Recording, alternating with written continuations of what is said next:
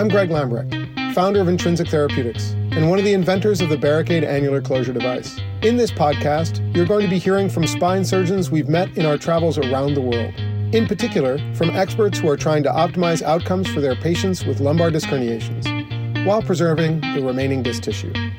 In this four part interview series, Getting the Most from Barricade, you'll hear from two of these experts Dr. Pierce Nunley, who you heard from in the first series, and Dr. Adisa Kursumovic, who is a neurosurgeon, interventional neuroradiologist, and radiologist in Villingen-Schwenningen, Germany, and has over the past decade developed significant clinical experience with the implantation of the Barricade annular closure device. You are listening to Chapter 1 Patient Selection. As the upcoming chapters release weekly, you'll find them in the podcast episode list wherever you're listening. So without further ado, let's hear from these two great spine surgeons. Well, good morning, everybody. And uh, we are really fortunate to have uh, today as our guest, uh, Dr. Adisa Kursumovic, an amazing surgeon and doctor. Uh, we welcome you to this podcast. She's too kind to actually say all of her uh, accolades, but I just want to introduce to you that she has been a doctor of medicine and then emergency medicine and then neurosurgery and now interventional radiology and even certified in radiology. She's had 15 years experience with annular closure devices. She's published 12 peer-reviewed articles on annular closure, including being part of the uh, 554 pivotal study that was done that ultimately led to FDA approval in the United States. So, good morning, Adisa, and welcome. Before we get started, let's just talk a little bit about your background in the Barricade device. Good morning, or should I say good evening? It's evening time in Austria. Exactly. It's great to be here. I'm really looking forward to our conversation, um, being able to share my experience, to share what I've learned about this exciting implant, which actually entered my life many years ago. It was on the joint meeting of the German uh, Spine Society where I first met the people from Intrinsic and got introduced into this topic. I was at the end of my residency program back then and was actually really feeling like the need for something similar. I couldn't find on the market until I met the people from Intrinsic. And that's why we got connected. In my department back then, I worked at a department in Deggendorf. We liked the idea of trying to seal the annulus. We've done together with my colleagues in Deggendorf, I've implanted well over 200 barricades most in the real world setting, but we also wow. took part in the RCT. So that does put myself and the department where I used to work in a unique position of being able to compare the patients from the RCT to the patients in the real world setting. Well, that's just a, an amazing background, Adisa, and it's really uh, quite uh, a privilege to be able to do a podcast with somebody that's done 200 of these devices uh, over such a period of time to get a real world experience for what that is. But you know, there's people out there that that are wondering still, even though it seems like we ought to be repairing it. What what is the real clinical need for this device? Why not just do a discectomy the way we've always done them and just move on down the road? There is probably no need for annular closure for half of our patients who already have disc problems for many years, who have very narrow disc space, who are suffering of disc bulging, which kind of compresses the nerve root. And I don't think that this patient are actually the potential candidates or will benefit from this implant. But the population where I felt the need for an implant like this is rather young population. These are patients with very high discs on the MRIs you see uh, the first time, they usually have big sequesters, like big fragments, uh, pressing their nerve root and are really at high risk of becoming re- reherniations. These are the patients where, when you operate them and took the fragment out, you yep. see the large hole in an annulus and you simply don't know what to do. So, what we used to do when I was a resident was get into this space and take it out as much as you can in order to avoid reherniations. But we knew that we are not doing good for our patients, like a middle or a long term outcome for these patients wasn't well. And the patients kept coming back. Some of them got the fusion surgeries or get got their second, third, or fourth operation and were really doing bad over time. So, this is the population where you really are happy for having this tool or having this implant in order to avoid that second or third operation that they'll need. It's, very well and very good implant for the part of your disc herniation population. It's definitely not suitable for every single disc herniation patient, but uh, for the young one, with uh, tall discs and a large annular defect intraoperatively, it definitely is uh, very worthwhile and, uh, and and good to have it. You know, it's uh, really good to hear. I think when when somebody uh, potentially is listening to this, uh, they think of people as being advocates of the company and.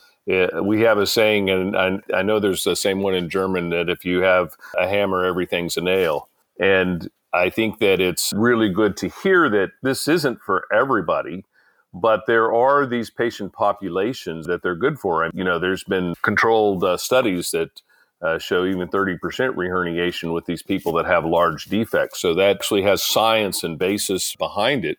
And then, of course, uh, we'll get into it a little bit later, but your study that you, you got into that we did in podcast one that really showed that the patients that met criteria really did better than the control groups. You know, I think one of the things that, that people really want to know about, and the reason we did this podcast is to sort of talk about if you're thinking about implanting this device what do we look for? It really starts in clinic, right? It starts seeing the patient and finding that good indication. You touched on that a little bit a minute ago about who is the patient uh, you would choose for this. So uh, I don't know if you could go into a little more detail about specific parameters and those types of things that when you're in clinic and indicating a surgery, you say, this is the patient for this device.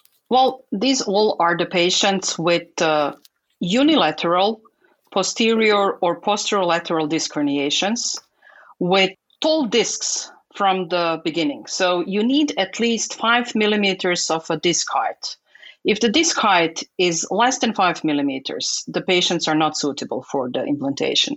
It's very important is um, the fact that you need to tell the patient when you consent them that the final decision can only be made intraoperatively when you find the annular defect, when you measure the annular defect. So there is no way, even with our very good MRI technique these days, we cannot see or measure the annular defect preoperatively. So the most important preoperative selection criteria for patients suitable for Barricade is a tall disc and the posterior or posterolateral disc herniation. Like extraforaminal disc herniation are not suitable because you don't have a good visualization of the disc space. And even if you find the annular defect, you will not be able to seal it. The patients who are also not suitable are the one who are having a broad disc bulging, who are having disc herniations on both sides of the dura. That's the simple technical criterion uh, where you cannot seal the defect on both sides of the annular defect. But like the most important is the disc height, that you have a decent disc height, tall as a taller than five millimeters. Everything else uh, is decided intraoperatively after you search for an annular defect and find it, measure it, and then you'll see if you're able to seal it. So let's talk a little bit about since you've had such a great experience. Is there a indication or a time when you may use this for a more central herniation? Or a patient with a minimal spondylolisthesis or even recurrent herniation? If you're allowed, I'll start from the back. I personally think that recurrent herniation is a very good uh, candidate for barricade.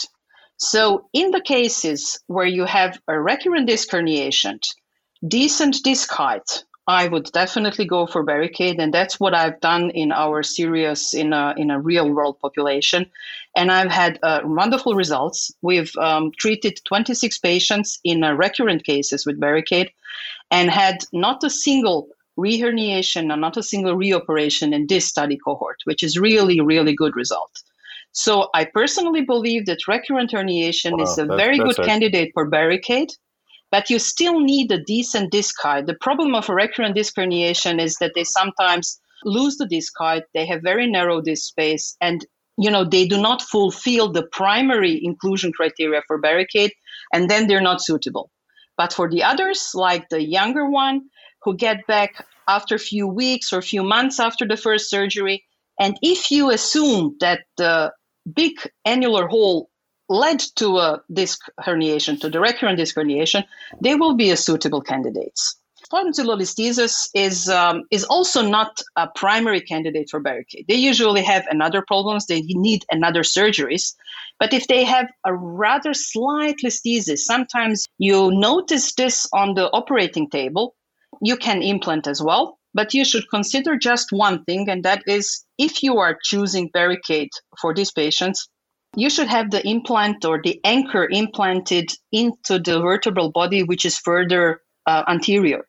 So if this listhesis get worse over time, the barricade or the implant will move with the vertebral body, which is further in front.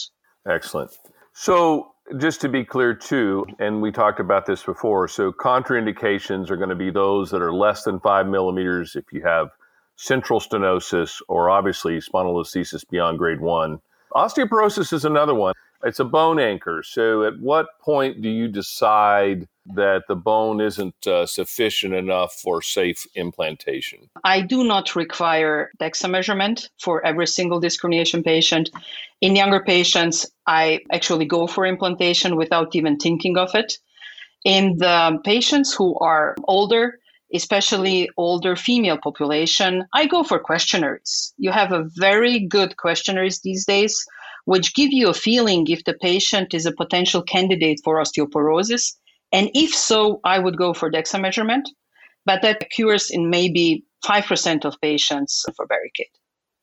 I've developed a term connected to barricade, which is barricade is suitable for the patients or for the discs worth fighting for. Ah. Sometimes you simply have discs which are not, which are so narrow, which are definitely gone, and you will have another, and you will need another procedures but in terms of using barricade, I really developed this definition. Barricade is suitable for the discs worth fighting for. God, I love that. I, I don't know if marketing is listening, but that's got to go on a marketing brochure somewhere. for the disc worth that's fighting my term. It's really it's that's for awesome. the disc well, worth fighting for. You, yeah, you've memorialized it here in podcast two. It's been a real pleasure talking with you over the last hour, and really wish you the best in your practice. Thank you so much. The pleasure was mine. You take care. Well, this concludes our podcast, and uh, it's been a real great experience, and uh, we wish you all the best. Uh, take care. Stay tuned to hear from the experts on surgical steps for implantation. Next time in Chapter 2. If you enjoyed this podcast, please subscribe wherever you're listening. To watch the entire interview, head over to youtube.com forward slash barricade. Thanks to Dr. Nunley and Dr. Kursumovic. And thank you for listening and for helping us build a world where lumbar herniation doesn't define lives. Barricade is indicated for reducing the incidence of reherniation and reoperation in skeletally mature patients with radiculopathy, with or without back pain, attributed to a posterior or posterior lateral herniation, and confirmed by history, physical examination, and imaging studies which demonstrate neural compression using MRI to treat a large annular defect between 4 and 6 millimeters tall and between 6 and 10 millimeters wide, following a primary discectomy procedure at a single level between L4 and S1.